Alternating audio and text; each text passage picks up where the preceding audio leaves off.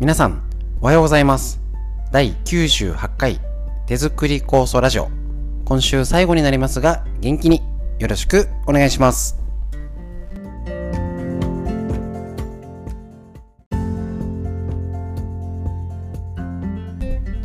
こちら、手作り酵素ラジオは埼玉県本庄市にあります芦沢治療院よりお届けしております。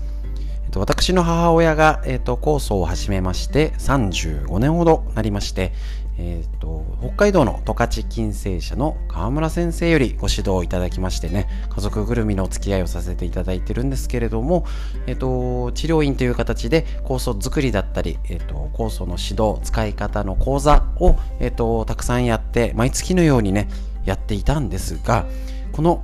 えー、とコロナの影響でもうほとんどできないような状態になっております。こんな時だからこそ、ね、コースを作ってる方、ね、使い方、作り、作り方の指導は各代理店や指導いただき、金星社に指導いただきまして、で、それをもっと体が酵素だったり、食べてること、気をつけてることがきちんと発揮できる体づくり。こちらをね、もうこのコロナの時だからもっとお伝えしたい。っていうことでこのラジオって形に載せれば、えっと、こちら治療院に来てねあのーいろいろ参加してた方も家で受けられますしなかなか来れなかったよ遠く遠方の方でもこのラジオだったら家で聞けるっていうメリットがありますし、えっと、作業しながら家事をしながらながらで聞けますのであのもともとラジオとか耳でねあのー動画の方がなんか撮られちゃって他のことができないっていう方にもとってもおすすめですので短い時間ですがどうぞ最後までお聴きください。よろしくお願いします。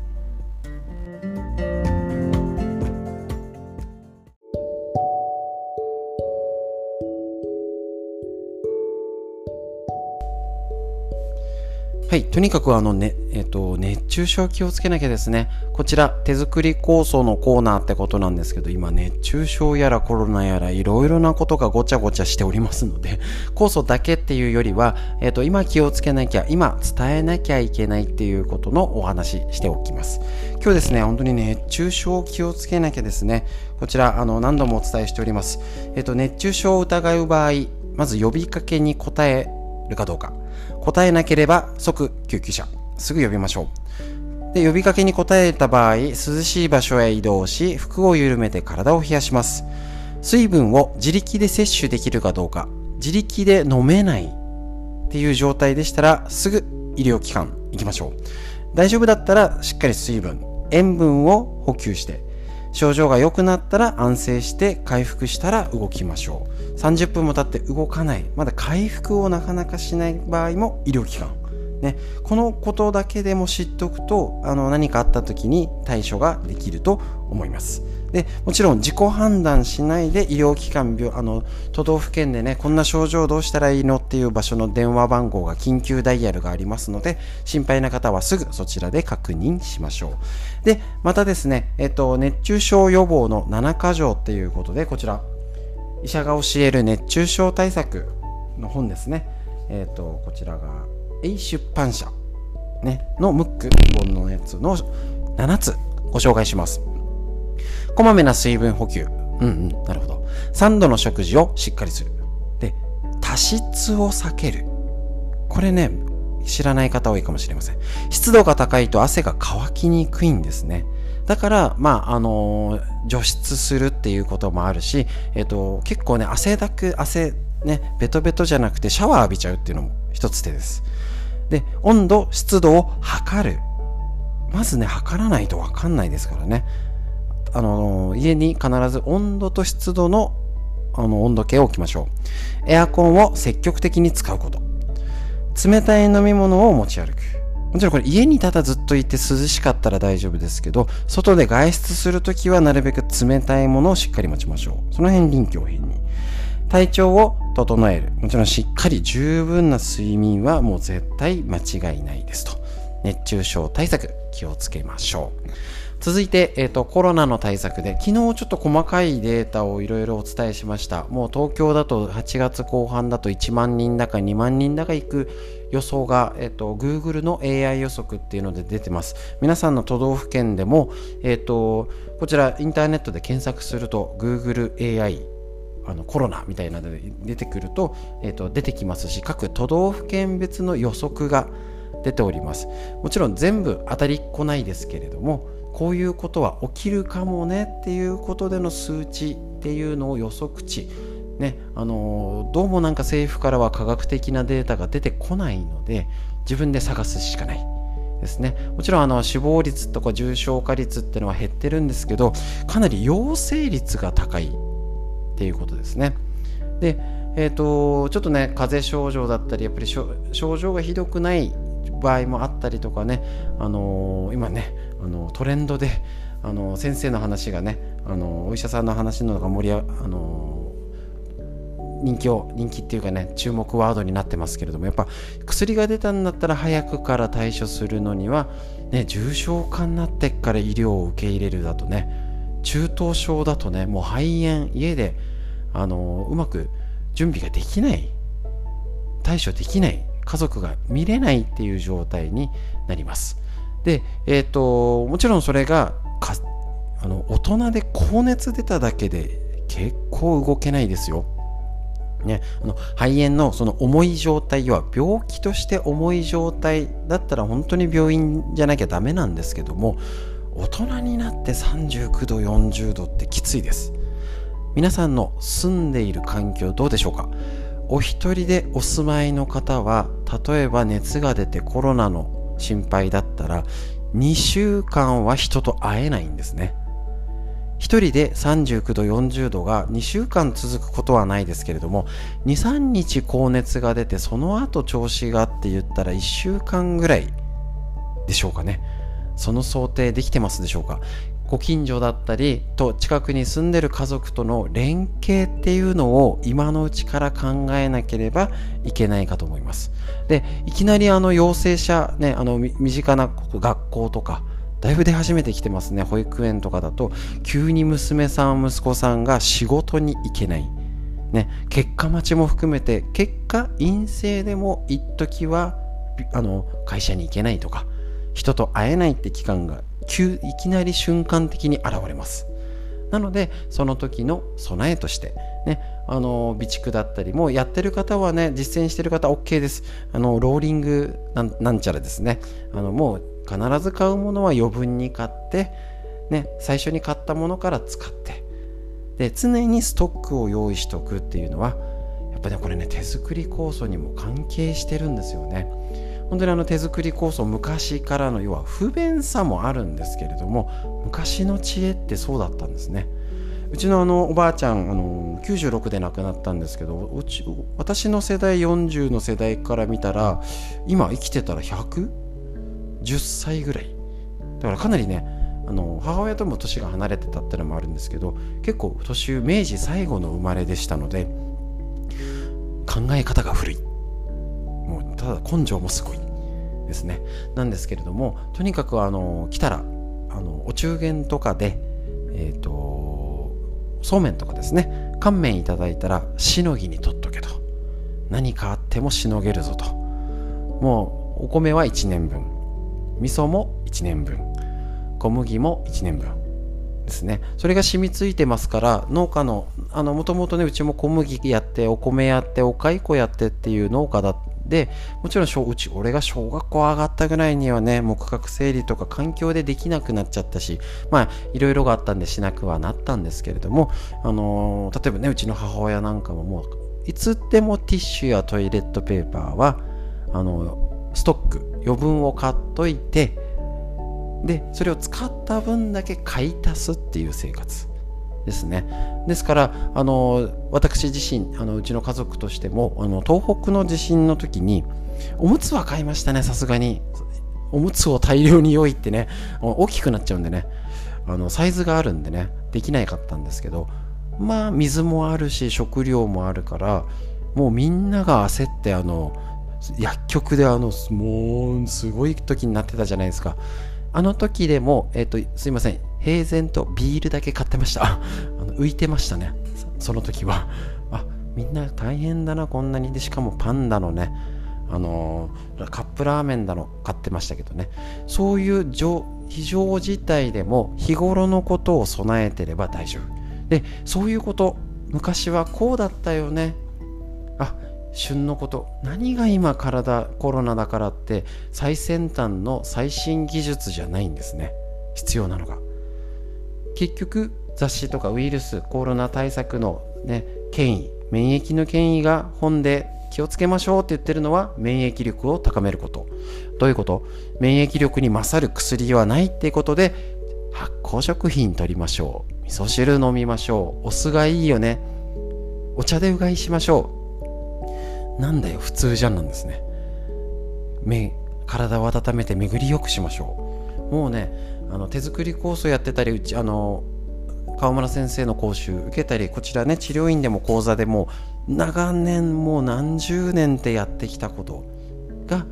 結局大事だってことが分かったかと思います。結局手作り酵素っていうものを通じてねその酵素だけ飲んだからって病気が治った方はいません。だけどその酵素を通じてああ昔ってやっぱりこれ大事だったよねとか。ね。あのそういうことを見直す羅針盤だと思っております。この時にねこの大変な時にこそやっぱりぬか漬けをせっせと毎毎年ねあの家族のためにもう手入れ大変ですよね。実はね手作り酵素よりお味噌作り今あの土用干しで梅干しやってる方いますかね。すいません。あのよっぽど他の漬物の方が大変ですよね。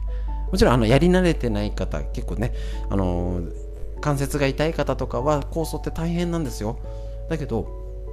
昔の人のね生活から見たらそんなでもないと思うんですね。でその昔の人の知恵手図手間暇かける手作り発酵っていうことで昔の知恵を凝縮したものが川村先生が作ってくれた手作り酵素。ですね。それをあのある意味今流にやっぱり現代風にはアレンジが必要な時期にはなっちゃってるかなと思います。若いあの夫婦で家族ねあの共働きでって言ってねなかなかそこまでできないっていう場合もあるんです。だからそれを上手にアレンジしてその、ね、その時にね漬物ってぬか漬け毎日仕込んで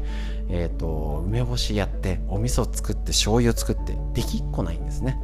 だから手作り酵素ってのがあれば食卓に散りばめることができます。飲むだけじゃなくてお味噌や醤油に酵素をちょい足しですね。野菜の処理お肉の処理に酵素を揉んだらねもう最高の手間暇かけた手作り酵素がインスタントに使える状態があるんです。是非その使い方ね、食卓に散りばめて手間暇かけた料理ができないからこそそういう使い方するし手間暇かける料理が多少できる時間ができたらああ昔の食事は大事だなとか煮物とかねお豆とか、ね、なかなか普段作れないものに目を向けるっていうことが大事なんかなと思います。もうねとあの新技っていうかねあの必殺技じゃないんですねあのボクシングで言ったらジャブです。ね、あの本当に基本に立ち返ること。ね、あコロナでまた感染者数がこうだとか外も出れない怖いじゃないんですね。ああ、ね、なるほどね。自分の今日やるべきことをやりましょう。もちろん体のこと、ね、教えるストレッチとか他のでもね配信しておりますから体の使い方手当てをして皮膚からリラックス安心していきましょうということで、ちょっと長くなりました。手作り酵素の話、熱中症対策、コロナの大事なこと。以上です。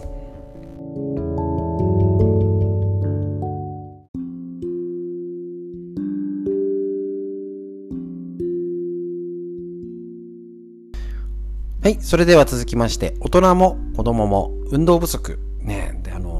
暑くて出れない、コロナで出れない、オリンピックがちょうどいい時間にやってるからずっと見ちゃうっていうのでね、さらに運動不足になってます。みんな、プチ筋トレ、家でやって、えっと、元気に脳を活性化する。ね、えっと、疲れにくい体、ができるし、代謝が良くなる、骨密度を上げる、内臓脂肪も減って生活習慣病を予防、脳が活性化して認知症予防なんていうのにもね、大事になってきます。大人も子供もです。ね、あの、年取ったら認知症、もう動かなかったら、動かなかったらなります。し、働き盛りだったり子供の精神的な問題にも関わりますので、ぜひこちら理論をお話ししますので、えっと、動画を送ってる方実践やっていきましょう。えっと、基本のゆるスクワットと、えっと、こちらですね、かかと落としのポイントをやりました。えっ、と、なかなか送ってる動画では細かい解説できませんので、ここちょっとお話しします。基本のゆるスクワット。まずはここから。椅子を上手に使ってやりましょう。手を支えてね、無理な、無理することが目的じゃないんです。下半身の筋肉を動かすことですね。で、まずは10回、10回が目標です。で、動画で送ってるやつを、あの、で、できたら理想朝昼晩やりましょう。でも最低10回できたらいいよ。だし、他に OCL ストレッチとか他の体操をしてる方はもちろん動画の1本分で十分5分やれば OK です。ポイントは両足を軽く広めて、えーと、両足にね両方にしっかり体重を乗せるようにしましょうでまず腰をね付け根前側をね、えーと、ちょっと表現があれですけどこまねちする部分、ね、足の付け根を折りたたんでから後ろにお尻を引きましょう。でえ、ー、と細かいこと言うと息を吐きながら4秒ゆっくり腰を落として息を吸いながら4秒あるんですけれども、えっ、と、こういう細かいことはまだ説明しておりません。ね、簡単にできる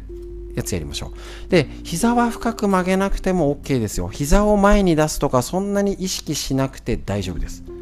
ね、ただ、ポイントとして、えっ、と、しっかりお尻を後ろに引くことを意識して、膝は大丈夫です。で、呼吸は止めないようにしましょうね。で太ももももを使うっていう意識ももを使う意識ですねここが大事ですねあのイメージで言うとあの車のジャッキアップ。今今知らないんですよね。手あのくるくる回して車のタイヤ交換するときにあのジャッキアップがあの四角形が上ね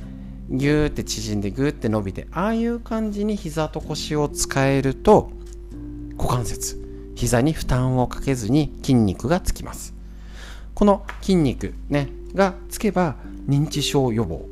にもなるし実際ですねこのね片足立ち例えば腰痛膝痛高血圧高血糖から下半身太り骨量不足物忘れまで改善できますね、口酸っぱく言いましょう。何度も言いますね。20秒も経てないと脳が衰えてるかもしれない。もちろんあの調子が悪い時病気の方は無理しないでくださいね。ね片足で1分立てないと糖尿病、認知症、脳梗塞のリスクが高まります。これだけ聞いたらね、あもちろんあの病気で大変な方はちょっとずつでいいですし、あの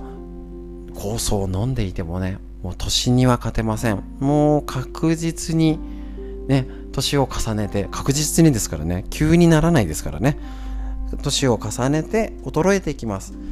今のうち元気なうちにどれだけできるか気づいた時にこれ以上進行させないようにできるかどうかそれは今すぐできるかやるかにかかっています。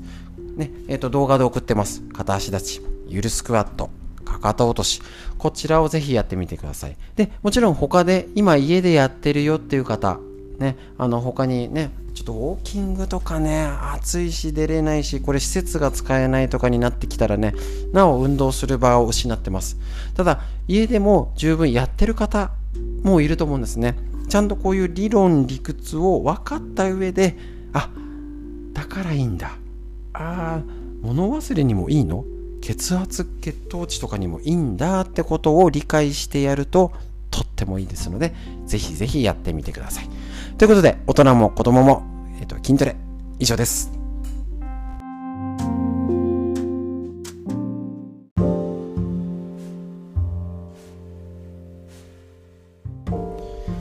はい。それではこちら、東洋医学の知恵を生活にということで、緑薬品漢方堂の毎日漢方。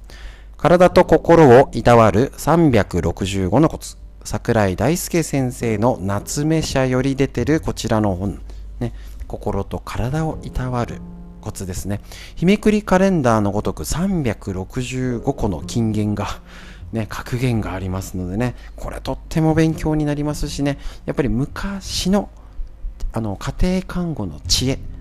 ね、あの知識が凝縮されているのが東洋医学だと思っておりますので、ぜひぜひこれできる範囲参考に、あ、これならいいかもっていうのね、毎日日々やってますので、ぜひ参考にしましょう。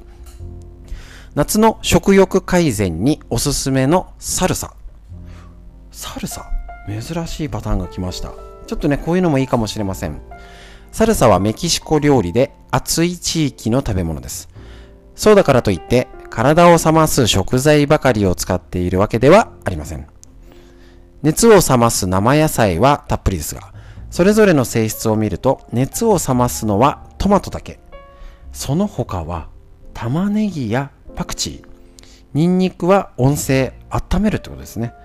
胡椒、レッドペッパーは熱性、要は熱い状態。あ体を温めるってのが実はメキシコ料理に多いってことなんですね。なるほど。サルサはメキシコでは日常的に食されるメニューだからこそ、温めも冷めもしない平成、平昇。ね。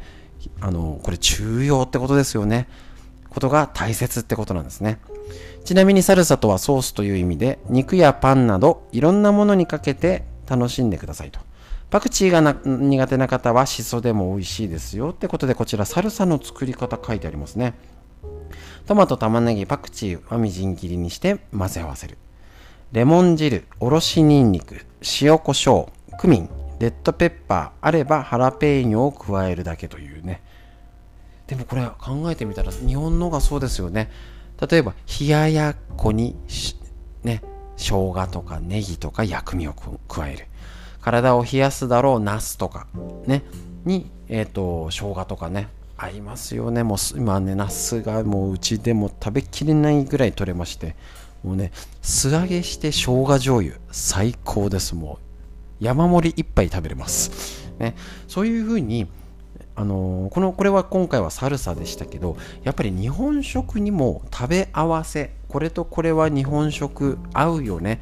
定番だよねっていうのにはこういう体の秘密がね隠されてると思うんですよ。だからねあんまり難しくこれが何今体に何食べなきゃなのじゃなくて定食和定食。例えば朝ごはんだったらあの昔のイメージで旅館で和食で出てくるような朝ごはんを食べればいいんじゃないですかね。それ以上のものは特になし。普通でいいと思います。特に手作り酵素飲んでてもそこで食品としていろんな栄養素が含まれているものを飲んでいます。だから極端に言うとあとうちでも言ってたのがお味噌汁作ればいいんじゃん。あとは酵素を飲んでるんだから適当でいいんですっていう。で適当でいいって言われるとね困っちゃう方いっぱいいるんですけど考えてみてください。春だったら春。ね。あれだけの野草の酵素入ってて海のもの。入っててビタミンミネラルカロリーもあるよ。もう栄養食なんですね。多分足りないのは塩分と油分です。だから今のところ手作り酵素で、えー、と塩をパラパラってかけて飲むだけでも最高のスポーツドリンクです。熱中症対策になりますね。で、じゃあ食事でそこまで普通ね、なんか無農薬で栄養でとか、もちろんだね、あのダメじゃないんですけれども、追い求めるところはそこだけじゃないよ。ね、最低限守っていれば、あとは、例えばここでね、腸内環境の別のページでも何度も紹介してますけれど、腸内環境を、えーと関わるのは食事は50%。他の50%は運動です。食べることだけ気をつけてもお腹でいかに効くかなっていうことを考えるってことも大事かと思います。ということで体と心をいたわるコツ、東洋医学の知恵になります。以上です。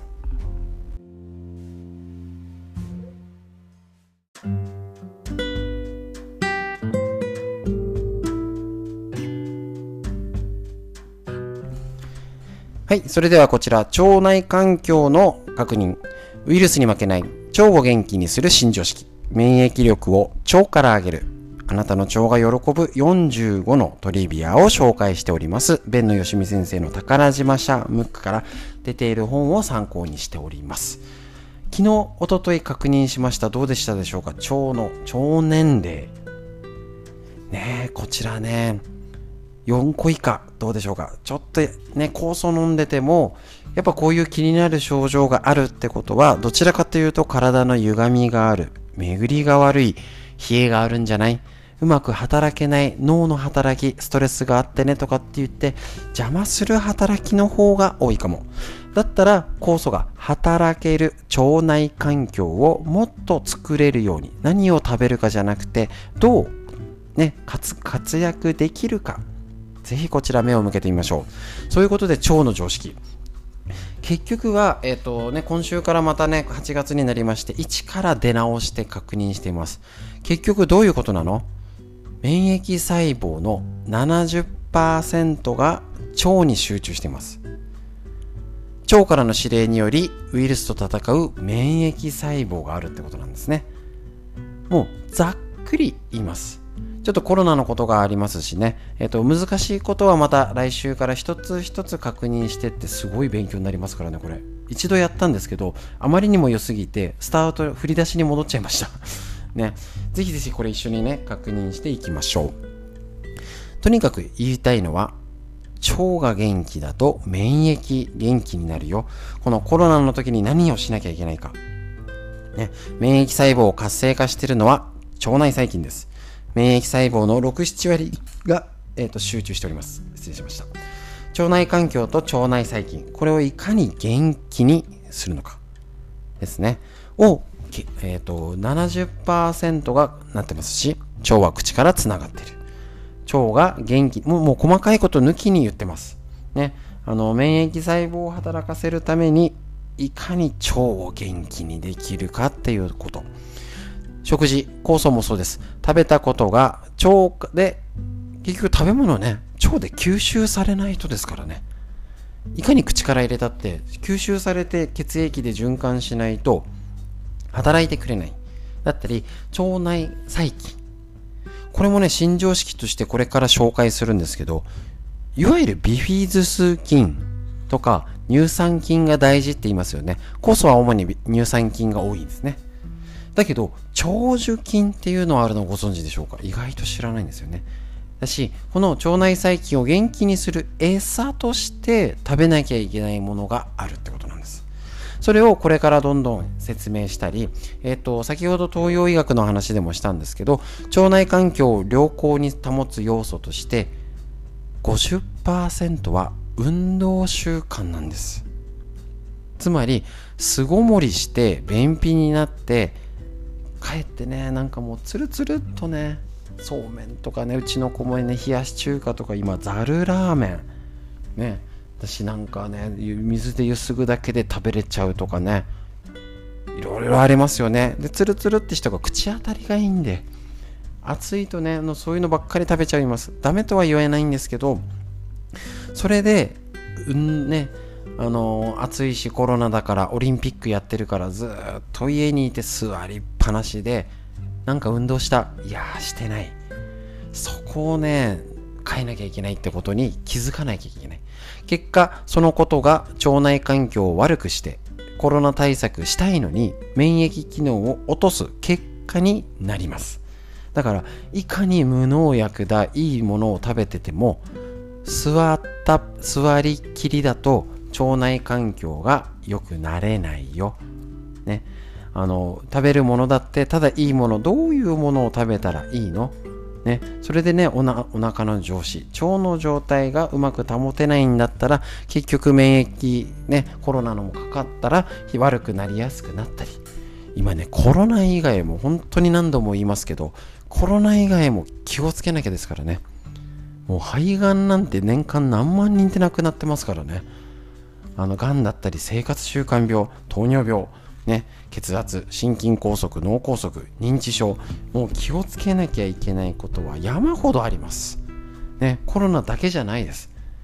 多分、おそらくある程度になったらもうね、コロナはただの風邪だだったり、普つもうね多分病院が追いつかないんでねあのある程度の症状の方は病院で対処してひどい状態、ね、中等症の上から重症を病院で見るっていう風におそらく多分ねコロナが終わってから重い腰を上げるようにちょっといろいろ別な、ね、大人の事情がいっぱいあるみたいですのでね。それからまたからなんか対策が変わってくるかもしれませんけど長い目で見たら、えーと秋から冬にかけてまたねまで山が来るのか。一回下がってまた冬に山が来るのか。分かりませんけど今やってることが秋から冬につながります。そのためのこの8月ってとってもキーワードになると思いますのでこの腸内環境元気にするのにぜひぜひ一緒に一つ一つお勉強していきましょう腸内の環境免疫力を高めること以上になります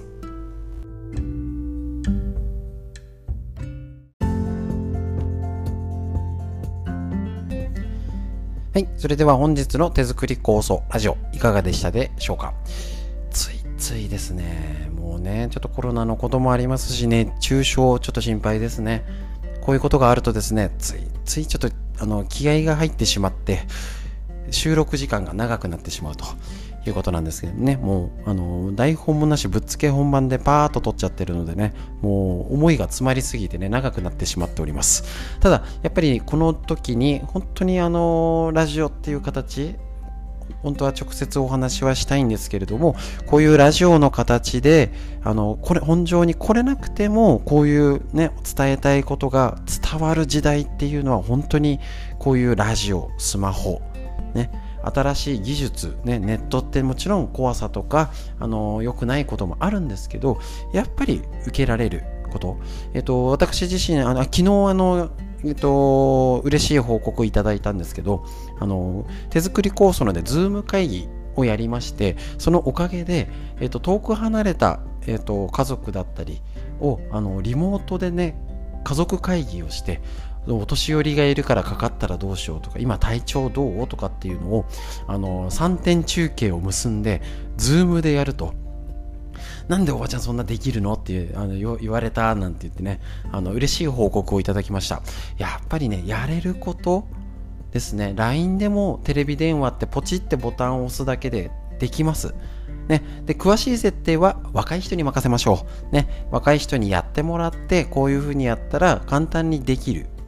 っていうことは上手に利用するとやっぱりねお孫ちゃんとかとね画面越しでも小さくても直接顔見れるだけでも違いますよね。でそれで元気とか顔色どう？を例えば今日こちらでラジオでお伝えしている内容。ねあの便の調子どう？なんかこういう食材いいんだってお味噌汁とか塩分とってるとか。えっと熱中症の時こういうね救急車呼んだりとか。ね、あの都道府県の相談ダイヤルってメモしてあるとか。健康をぜひ共有しましょう。で、えっと、家族と子供ね離れてたりとかしたりもちろん一緒にいてもね思想とか手作り酵素結構息子さんが飲んでくれないとかうちの娘がねじっていうかね声旦那がなんて声は結構聞いておりますのでねぜひぜひちょっとねあのー健康な情報を共有したら絶対もらって嬉しいはずですからねだって使えるんだもん。そういう相手も使える共通な情報を持つことで新たなコミュニケーションだったりこちらの同じラジオを共有すること。ね、あの、酵素の情報とか届けてるのね、あの、LINE とかもぜひ登録してもらってね、共有できると、えっ、と、こちらのもとっても活用できますし、今、あの、OCL ストレッチ、治療院の方でのラジ、あの、体操ですね、YouTube の方でもやってますから、それ見てごらんよっていう方が、子供が食いついてくれる、お孫ちゃんがくっついてくれるかもしれないっていうのもありますので、ぜひぜひやってみてください。ということで今日の空模様いかがでしょうか？ぜひね、皮膚、風に当たる皮膚感覚も味わいながら、今の空、ね、見上げてみて、空を見上げて、上を向いて生活していきましょう。えっと、上を見上げてですね、今日も一日、今週の土日もいい一日になりますように、1週間聞いていただきまして、ありがとうございました。